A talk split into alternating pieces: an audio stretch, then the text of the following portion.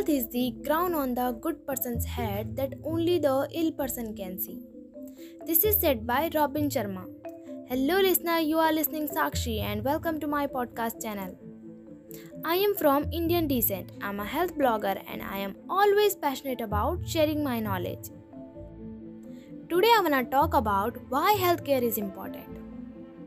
We all understand a life without health is like a river without water. We all human being is the author of our own health.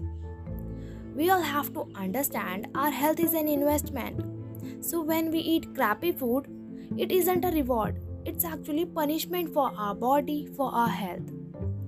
Mental health is also a part of our good health. So take care of your both physical and mental health.